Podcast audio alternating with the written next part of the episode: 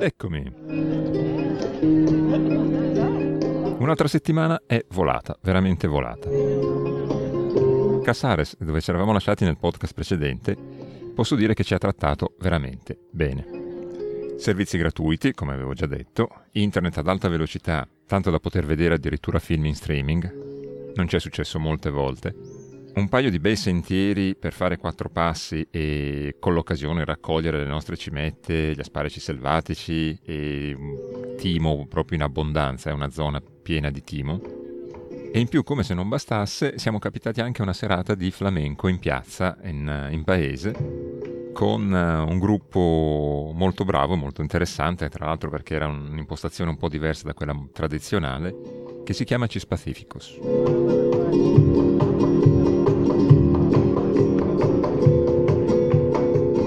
Casares potrebbe essere il posto perfetto per eh, rimanere per parecchio tempo se ci fosse anche la possibilità di fare la spesa. È l'unica cosa che manca.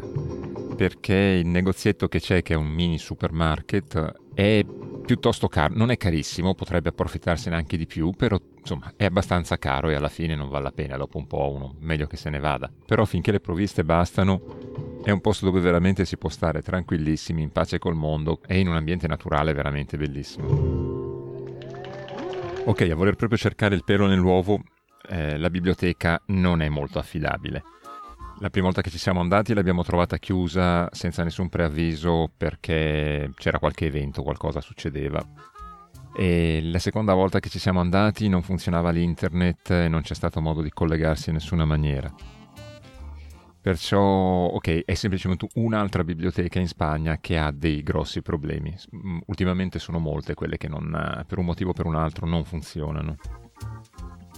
Poi, visto che ho parlato dello streaming, eh, volevo anche dire una cosa che lo so, non c'entra niente, però ho avuto occasione di, di vedere il, il, film biografia su, su De André e devo dire che è stata una delusione incredibile non viene fuori assolutamente il personaggio come, come, perlomeno credo se lo siano immaginati tutti quelli che sono cresciuti con le canzoni di, di De André.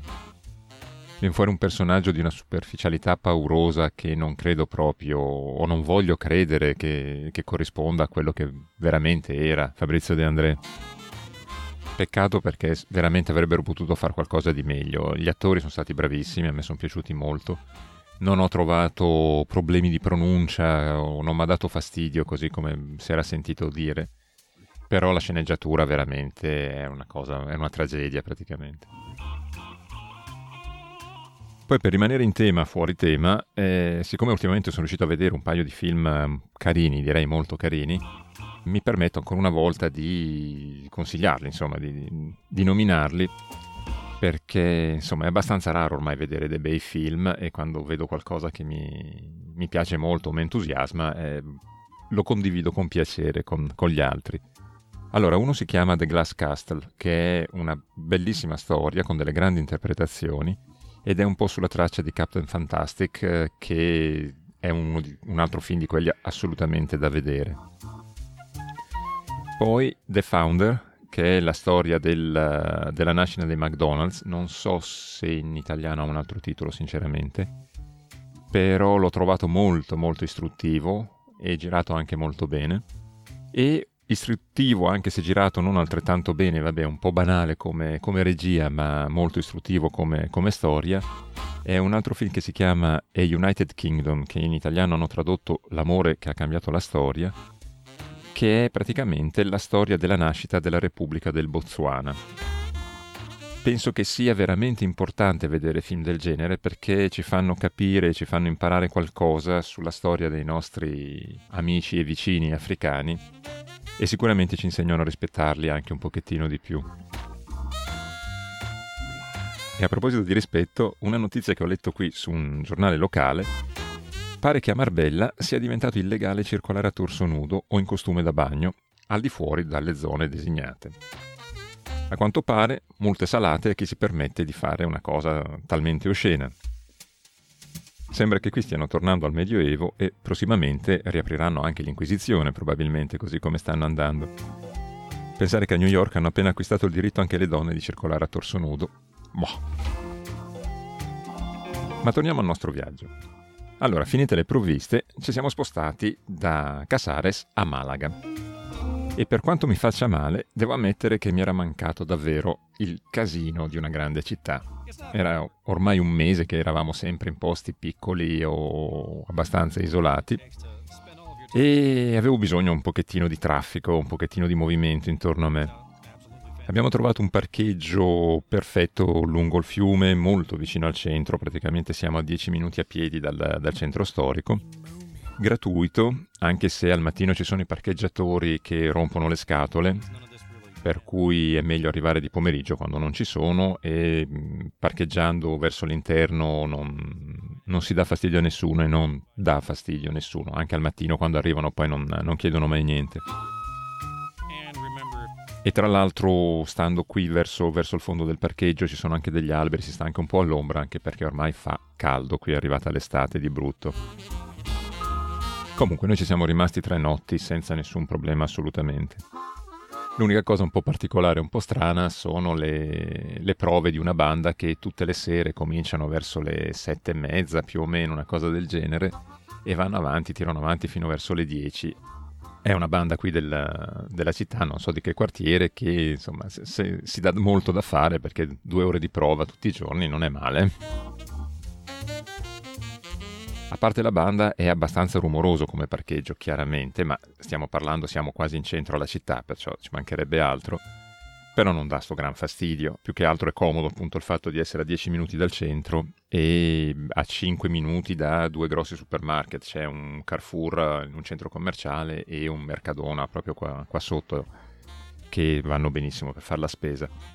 Anche se per la spesa, oltre alle decine di frutterie che ci sono sparse per la città con dei prezzi ottimi, e oltre agli abbondanti negozi di prodotti biologici, perché qui a quanto pare c'è una grossa cultura del biologico e del vegetariano, consiglio assolutamente una visita al mercato coperto centrale, quello grande, perché credo che sia il migliore che abbiamo visto fino ad ora in Spagna. C'ha una, una varietà incredibile di, di, prodotti, i prezzi esposti quasi dappertutto, che in Spagna è una rarità. I prezzi tra l'altro sono più che decenti, più bassi del supermercato e la cosa geniale è che la parte della verdura è completamente separata dalla parte con, eh, dove sono esposti i cadaveri di animali che vanno bene per gli altri, ma a noi danno anche abbastanza fastidio tutto sommato. Ma parlando di Malaga, a parte la spesa, che appunto è una cosa che c'era mancata parecchio perché stando per un mese in paesini e posti piccoli eh, era abbastanza limitato, insomma, sia quello che potevamo comprare sia i prezzi che qui sono molto diversi, sono molto più bassi chiaramente, è più facile comprare in città come è sempre stato. Ma tornando a Malaga, Malaga ha un'atmosfera artistica che è proprio nell'aria dappertutto. Ci sono centinaia di murales, uno più bello dell'altro, per tutta la città. E poi musei in abbondanza, tra i quali anche una galleria d'arte moderna che è con entrata gratuita, come dovrebbero essere tutti i musei d'arte, prendendo esempio dai britannici che ne sanno qualcosa. Io sono sempre stato convinto che l'arte in particolare deve essere a portata di tutti e non un privilegio solo di chi se lo può permettere, un po' come l'insegnamento. Però vabbè, insomma, questo è tutto un altro discorso, non entriamoci adesso.